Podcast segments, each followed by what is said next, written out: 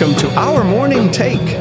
My name is Frank Johnson, I'm Abraham Lawrence. And I'm Nick Seaman. The professor is in the house. and our goal here is to describe for you the movie that is going on in our head and when we read the Bible. Today is Thursday. It's uh, July. what is today? July the uh, 27th. Episode 144. Episode 144. That is the square of 12, right? Mm-hmm. So there you go. Good for you. I should have asked you what the square root of 144 was. Robin, what's the square root of pi? Never mind. I just, I just figured it. remembered. I just remembered it. that is hilarious. What did Robin say? It's a heck of a time to ask me Yeah. that. yeah. We're tied to this catapult that's going to throw us across Gotham. oh, that's a great episode. That's some great writing, let me tell you. I don't even know where we're at now. Uh, we were talking a little off the air. If you if you're watching the live feed, you you were listening to me uh, talk a little bit about genetics. And uh, like I said, I really wish Brandy was here. She has a degree in it. But uh, she helped me out with uh, middle school science. In seventh grade uh, at CCA, we actually talk about uh, uh, recessive genes. Because that's what we have. We have recessive genes, and then we have uh, what's the other? I can't even. My brain is like you know going crazy on me now. We, dominant. So Yeah. You, so you have dominant and you have recessive, and of course, if it's a black sheep, that has dominant genes. But in a black sheep, usually has recessive genes in there. So after so many uh, babies are born, it'll have a speckled sheet. It'll be some black and some white. It'll be a little of both. But back in this day, they they tried to keep things as pure as they could. So recessive genetics weren't like a big thing, and we're going to learn from this story here that uh, Jacob wants to change this. He wants to change this whole attitude about uh, recessive and and uh, dominant genes because he just made this deal with Laban that anything speckled is going to be mine, and anything that's solid you can have it. Yeah. And and what does Laban think about this, Abe? Verse fourteen. What's it say in your version? Verse 14. Laban said, "Good." What's he say? Did you say verse 14? Uh, I think it's like in 34. Yeah, 34. Verse 34? Mm-hmm.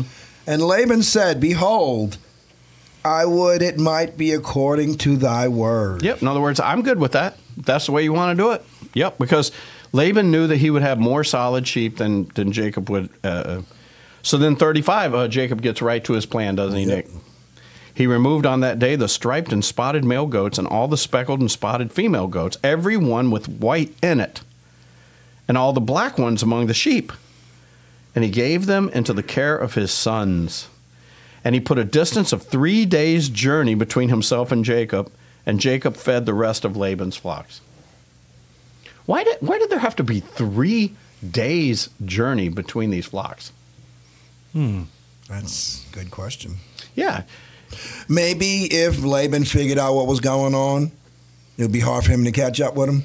that's I believe that's definitely some of it, but some of it is just that Jacob also doesn't want any. He doesn't want any of Laban's sheep mating with his speckled goats.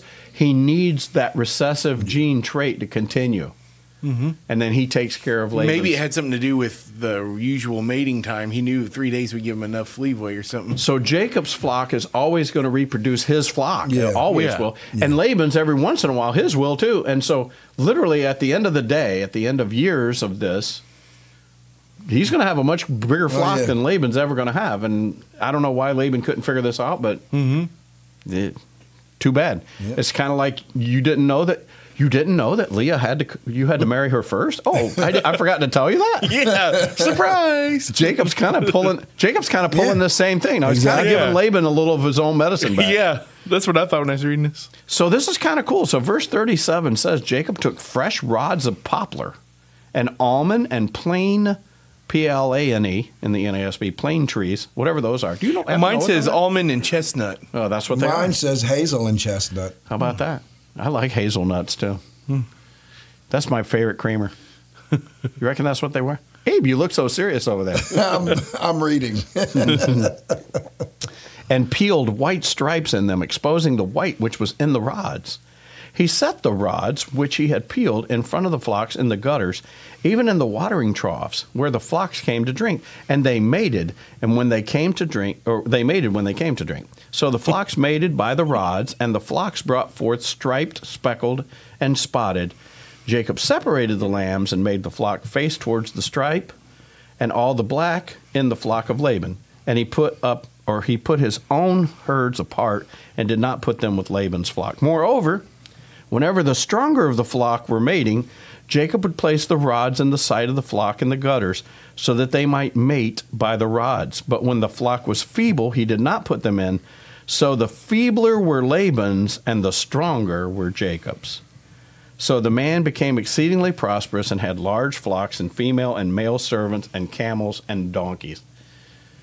So whether you understand the science behind any of this or not, whether any of that really made a lot of sense to you or not, at the end of the day, Jacob turned out to be way wealthier than Laban and had plenty of everything. Camels, female and male servants. What does that even mean? How is he having female and male servants? Where's he getting these guys from? I'm wondering if uh, when he's three days away or whatever, they just they come in looking for work to help him, and he's you know he takes me. Yeah, I'm, I'll make a contract with you, you know, or something like that. Just give him a job. And he, and he probably needs more and more. Yeah. as Oh, yeah. The Yeah. Bigger, bigger flock. But he has 11 sons. Too. Well, Joseph's not doing anything. Yeah, some yeah, He's filing his nails. He's Yeah. sitting at home with his little coat of many colors. Yeah. having his little dreams. Yeah. Could somebody come brush my hair like like Abraham? Don't don't step on my coat though. Yeah, Abraham's laying on the couch like, could you get me a water on your way back? like three steps from the kitchen. Like, seriously? And as you've said, Abe, it's his favorite. So Yeah. he can do whatever he wants to Oh, do. absolutely. If Jacob don't want to do anything, I mean, if uh, Joseph doesn't want to do anything, Yeah. Reuben has to do it all. Oh, yeah. I'm like, uh, so perfect example of favorites. So I'm walking through the kitchen and I go, and he goes, you know, could you get me a water? I'm like, get your own water. And then here's Kelly, oh, get my baby a water, please. Like, are you serious right now? Did you really just say that? She is serious. Yeah. She's got a little Jacob in her. Yeah.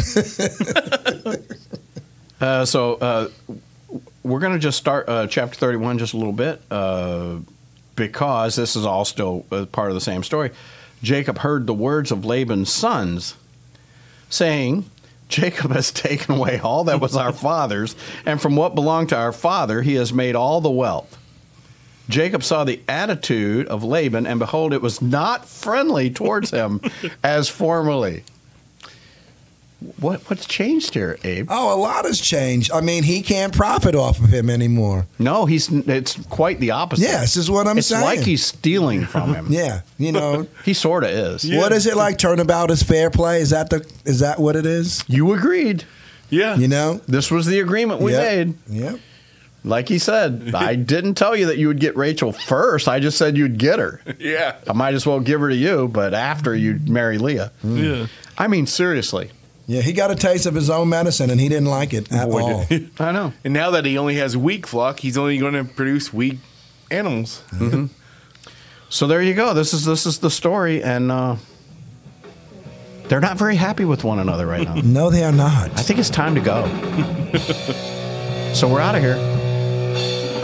We'll be back tomorrow.